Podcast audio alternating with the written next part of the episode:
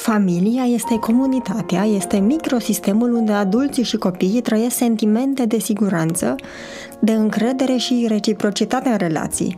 Însă restrângerea vieții de familie în același spațiu cu viața profesională a venit cu o serie de provocări – pentru adulți și mai ales pentru copii.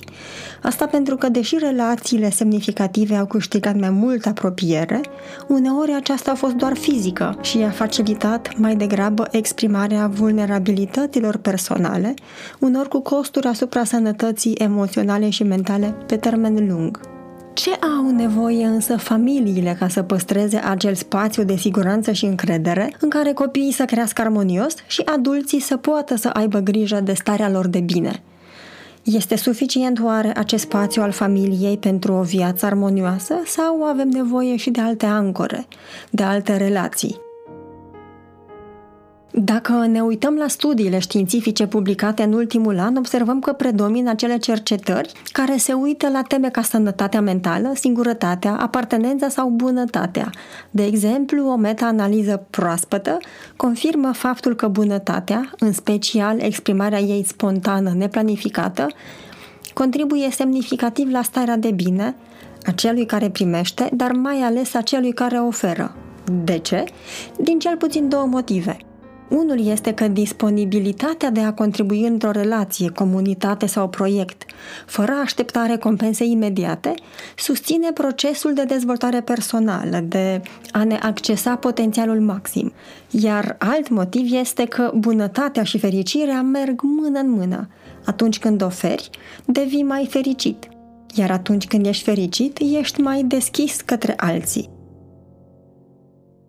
Într-un context care încurajează însingurarea, avem nevoie să simțim că suntem împreună, să fim optimiști și să credem în bunătate. Dar să începem cu noi, pentru că nu poți fi bun cu ceilalți dacă nu știi cum să fii bun cu tine.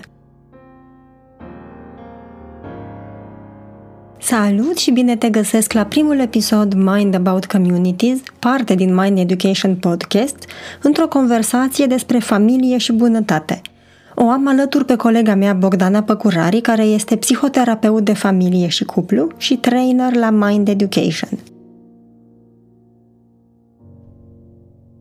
Salut Bogdana și bine ai ajuns la primul episod din uh, seria Mind About Communities. Mă bucur tare mult pentru inițiativa ta și abia aștept să o despachetăm. Uh, din ce am discutat noi înainte, am rămas cu un gând și aș vrea mult să începem de aici și să punctăm care sunt, de fapt, efectele însingurării și izolării din ultimul an asupra familiilor. Știu că tu ai experiență foarte bogată în muncă alături de familii și cred că e valoros să ne uităm la experiența ta cu acest filtru. Cu atât mai mult cu cât apar foarte multe rapoarte care punctează cât de mult acest context de uh, distanțare și însingurare afectează sănătatea mentală și emoțională. Cum se manifestă aceasta în familii? Ce poți să spui din practica ta?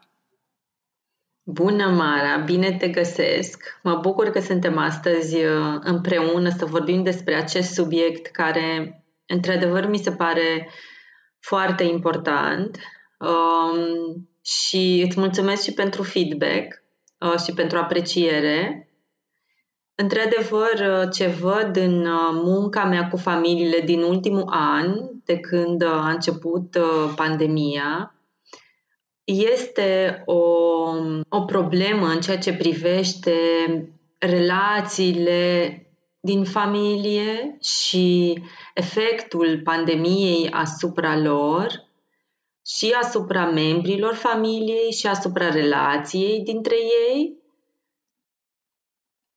luând în considerare primele luni din pandemie și mai ales perioada aceea de izolare um, totală, familiile s-au găsit într-o situație nouă, în același timp s-au găsit și într-o situație în care au putut să beneficieze de un timp cu copiii, de un timp cu soțul, soția, pe, pe timp pe, pentru care râvneau, pentru că familiile erau foarte uh, prinse fiecare în programul, fiecare membru al familiei era prins în programul său și acel, acele momente și acele perioade de la început au adus o contribuție bună în ceea ce privește timpul petrecut în familie, pentru că așa cum, spuneau, așa cum spuneam,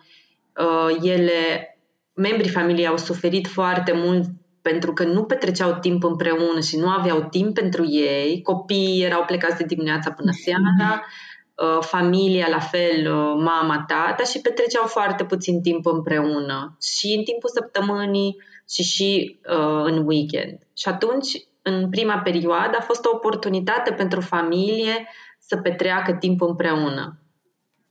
Pe de altă parte, provocarea de la început a constat și în a face foarte multe lucruri acasă, în același perimetru, lucruri pe care nu le făceau înainte, care nu erau nevoiți să le facă într-un timp scurt. Adică să se ocupe și de copii, să se ocupe și de relații, să se ocupe și de partea de partea de casă, dar în același timp să aibă și un job full-time. Pentru că majoritatea au început să lucreze atunci de acasă. A fost o provocare din acest punct de vedere, dar în același timp erau și beneficiile timpului petrecut împreună, cel pe care și-l doreau cu toții. Datorită faptului că timpul a trecut și uh, cumva niciunul dintre membrii familiei n-a reușit să revină la programul pe care îl avea înainte, pentru că a trecut deja aproape un an și suntem tot în pandemie și cu restricții destul de multe.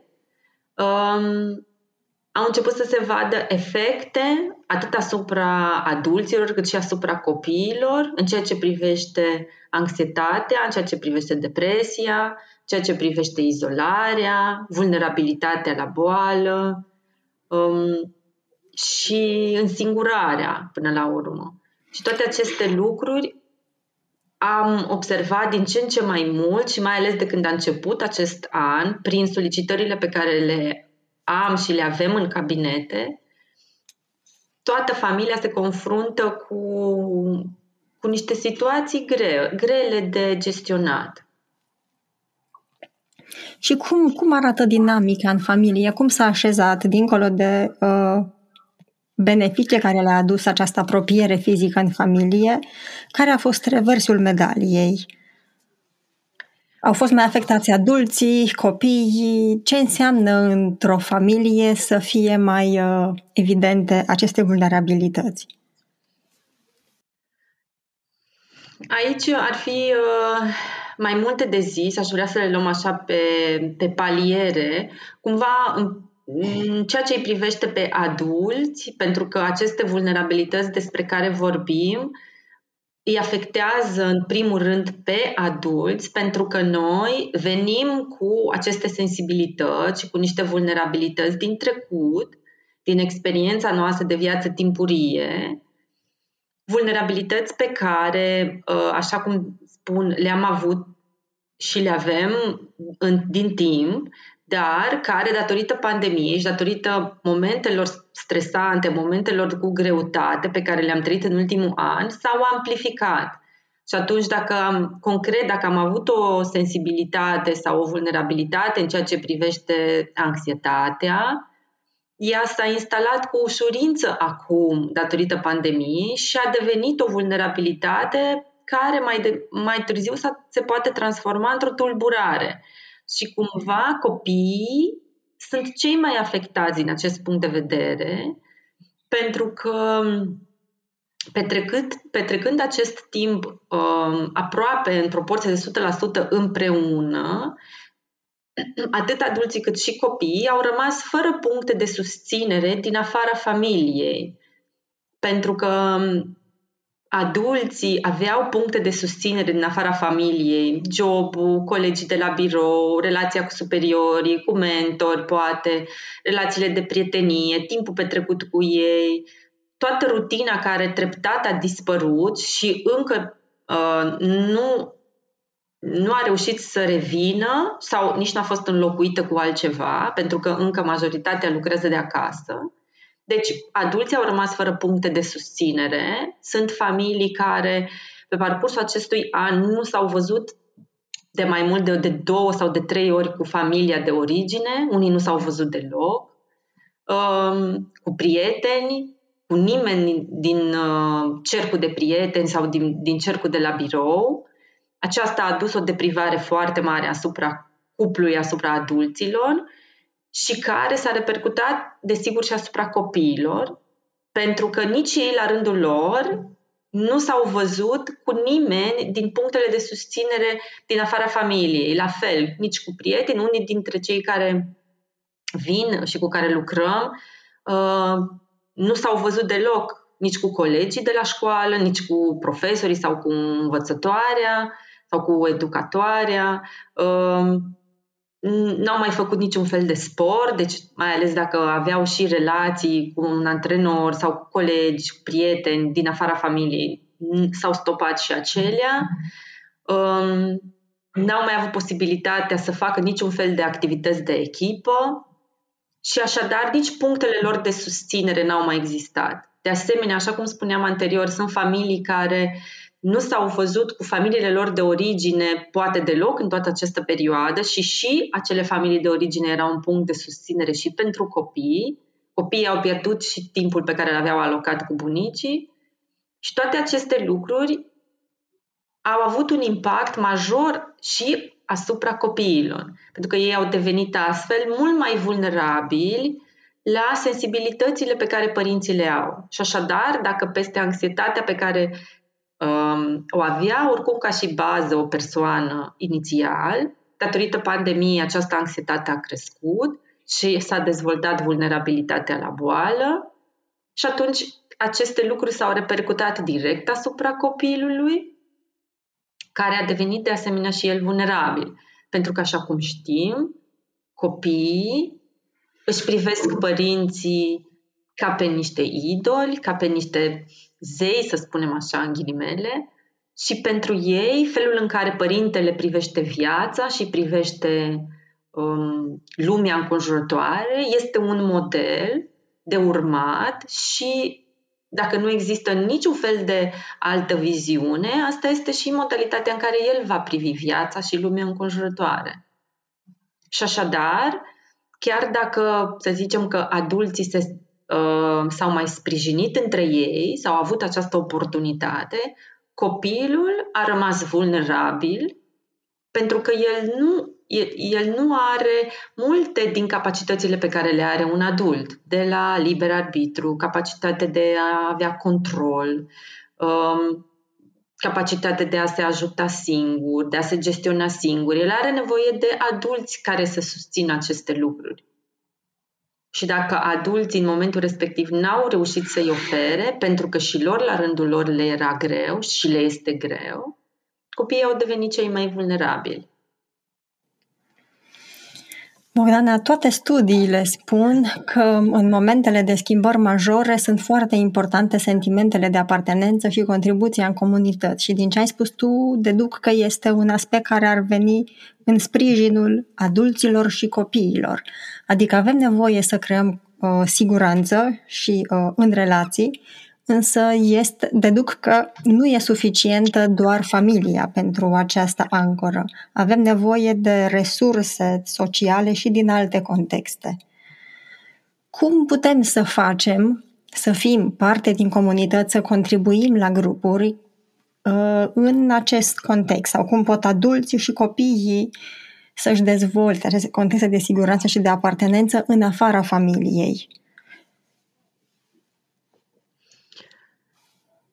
Cred că sunt niște uh, soluții pe care le putem aplica și pe care le putem găsi chiar și în contextul pandemiei. Și de cele mai multe ori, prima recomandare pe care eu le dau părinților este aceea de a găsi minim un prieten pentru un copil, minim o persoană cu care să aibă legături constante face-to-face, live, legături față în față posibilitate de interacțiune față în față, de joacă. Copiilor le lipsește în primul rând acest lucru și atunci când reușim să stabilim aceste legături cu minim o familie care are un copil măcar și această familie să poată să fie un sprijin reciproc, cred că este cea mai la îndemână și cea mai importantă soluție pe care o putem găsi. În acest fel, copiii pot să-și uh, regleze um, emoțiile și, și pot găsi o interacțiune cu, un, uh, cu o persoană de aceeași vârstă cu care să stabilească sau să restabilească prietenie și uh, adulți între ei la fel să fie un sprijin reciproc. Și când zic de sprijin reciproc, mă refer și practic în ceea ce privește uh, relația dintre copii, pentru că astăzi pot petrece timp în, în, într-una dintre case și mâine pot petrece timp în cealaltă casă. Și astfel fiecare are și un timp pentru el însuși și își poate gestiona uh, timpul rămas sau ziua respectivă în așa fel încât să fie și în beneficiul lor și și în beneficiul copilului.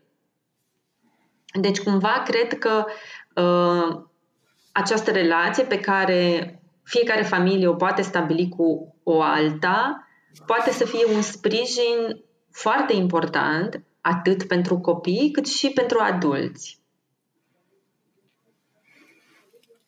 Din ce spui tu, Bogdana, mi-a rămas un gând și cred că aș, aș avea nevoie să confirm dacă bine am extras. E important să începem cu adulții. Și ca adulții să poată să fie disponibili în relația cu copiii, e nevoie să se uite mai mult la ei. Oare așa este sau e nevoie să ne uităm mai degrabă mai întâi la copii și după aceea să uh, observăm sau, mă rog, să simțim schimbări în dinamica din familie? Cred că e foarte important ce spui, Mara, pentru că nu cred că le putem diferenția foarte tare. Um, ce am observat este că părinții vin mai ușor către, către noi atunci când e vorba de copii, pentru că vor și, bineînțeles, fiecare familie vrea cei mai, tot cei mai bun pentru copilul său și nu, de cele mai multe ori nu realizăm că avem un impact așa de puternic și stările noastre au un impact așa de puternic asupra propriilor copii. Și atunci, de cele mai multe ori, vin să caute sprijin pentru că văd că sunt niște comportamente la copil și nu înțeleg ce e cu ele și atunci uh, Intervenția cred că e foarte important să fie la nivelul familiei, adică să sprijinim și copilul prin aceste soluții, să zicem, pe care le putem avea cât de cât ca la îndemână, cum ar fi această familie pe care o să o avem ca și susținere, un sport pe care să-l, să, să-l poată face copilul și în acest fel să poată să iasă mai mult din casă, bineînțeles respectând regulile de siguranță cu care fiecare familie se simte confortabil, dar să poată să aibă această activitate și atunci sprijinim copilul prin a avea activități în afara casei și a susține, a restabili acești piloni importanți și în același timp de a avea și grijă asupra ceea ce s-a întâmplat, cum a avut uh, impact stările adultului asupra stările copilului și a vedea care sunt punctele de sprijin de care familia are nevoie. Și aici ne referim la aceste vulnerabilități proprii din trecuturile noastre și care, la care e nevoie să ne uităm mai cu atenție și să vedem cum uh, felul în care eu văd o situație ajunge la copil și ce impact are acest lucru asupra lui. Și astfel sprijinim și adulții și sprijinim și copiii. Uh, Bogdan, au o întrebare care cred că se așează pe discuția de până acum. Este ceva în ce eu cred, este partea de bunătate. Din ce spuneai tu, aș uh, Înțelege că este o parte cu care oamenii vin către tine și care îi poate ajuta mai departe să modeleze relații de bunătate. Și de ce aduc în discuție bunătatea? Pentru că, din nou, literatura științifică ne arată cât de mult uh, contribuie la starea de bine și calitatea vieții nu doar a celui care primește uh, acte de bunătate, dar și uh, către cei care le oferă.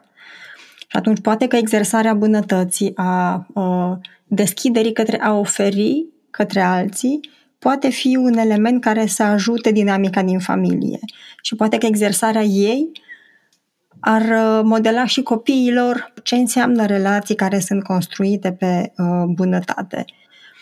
Te întâlnești de acest aspect în practica ta? Îl vezi ca un lian care poate să susțină uh, dinamice dintr-o familie și să fie partener și pentru copii și pentru adulți?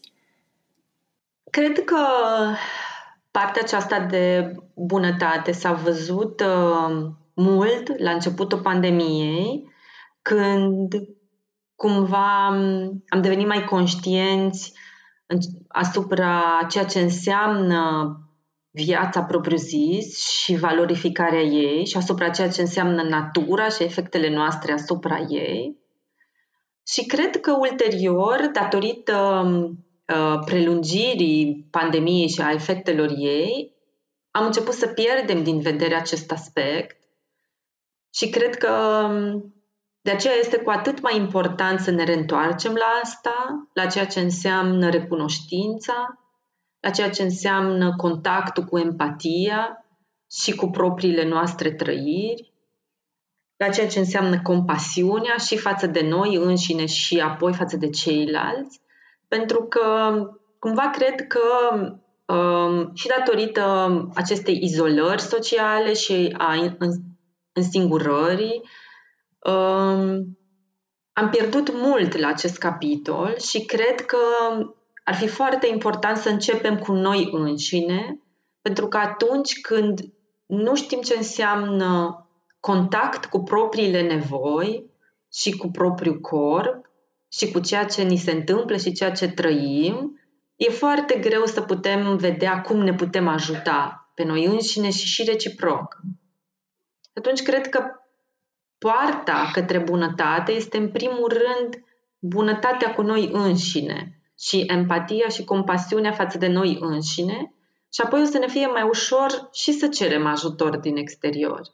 Și cum am putea exprima această bunătate uh, într-o zi obișnuită? Ce ingrediente avem nevoie să exersăm? Cred că uh, primul lucru cu care aș începe este partea de recunoștință.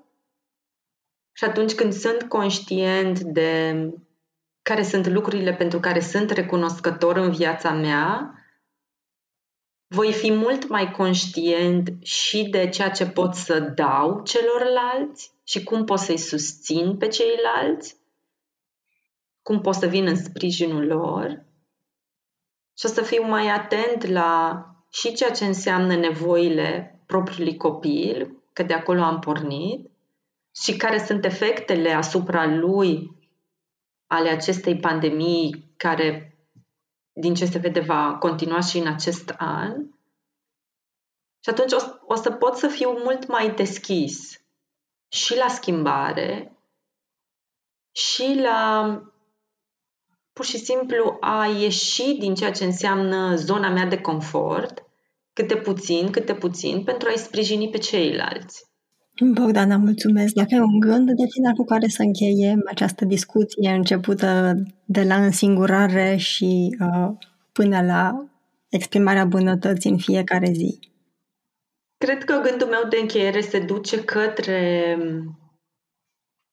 familii, către toți cei care trăiesc cu greu această perioadă și pe care îi încurajez să ceară ajutor, să ceară sprijin, pentru că, da, este o perioadă grea care ne solicită pe toți, însă e foarte important să ținem cont de faptul că comunitatea are un sprijin și are un, un impact foarte mare asupra noastră, asupra stării noastre de bine și cred că bunătatea este poarta principală către acest lucru. Bogdan, îți mulțumesc foarte mult! Mulțumesc și eu, Mara! Podcasturile Mind Education sunt o declarație a misiunii în care credem noi, cei de la Mind Education, și anume să contribuim la o lume mai bună, mai echilibrată mental și emoțional. Îți mulțumesc că ne ești alături și te invit să urmărești și celelalte podcasturi din seriile Mind About You, Mind About Love, Mind About Collaboration și Mind About Communities pe site-ul mindeducation.ro pe canalul de YouTube cu același nume Mind Education, dar și pe principalele aplicații care găzduiesc podcasturi, cum ar fi Spotify, Apple Podcasts, Anchor, Google Podcasts, Breaker, Overcast și altele.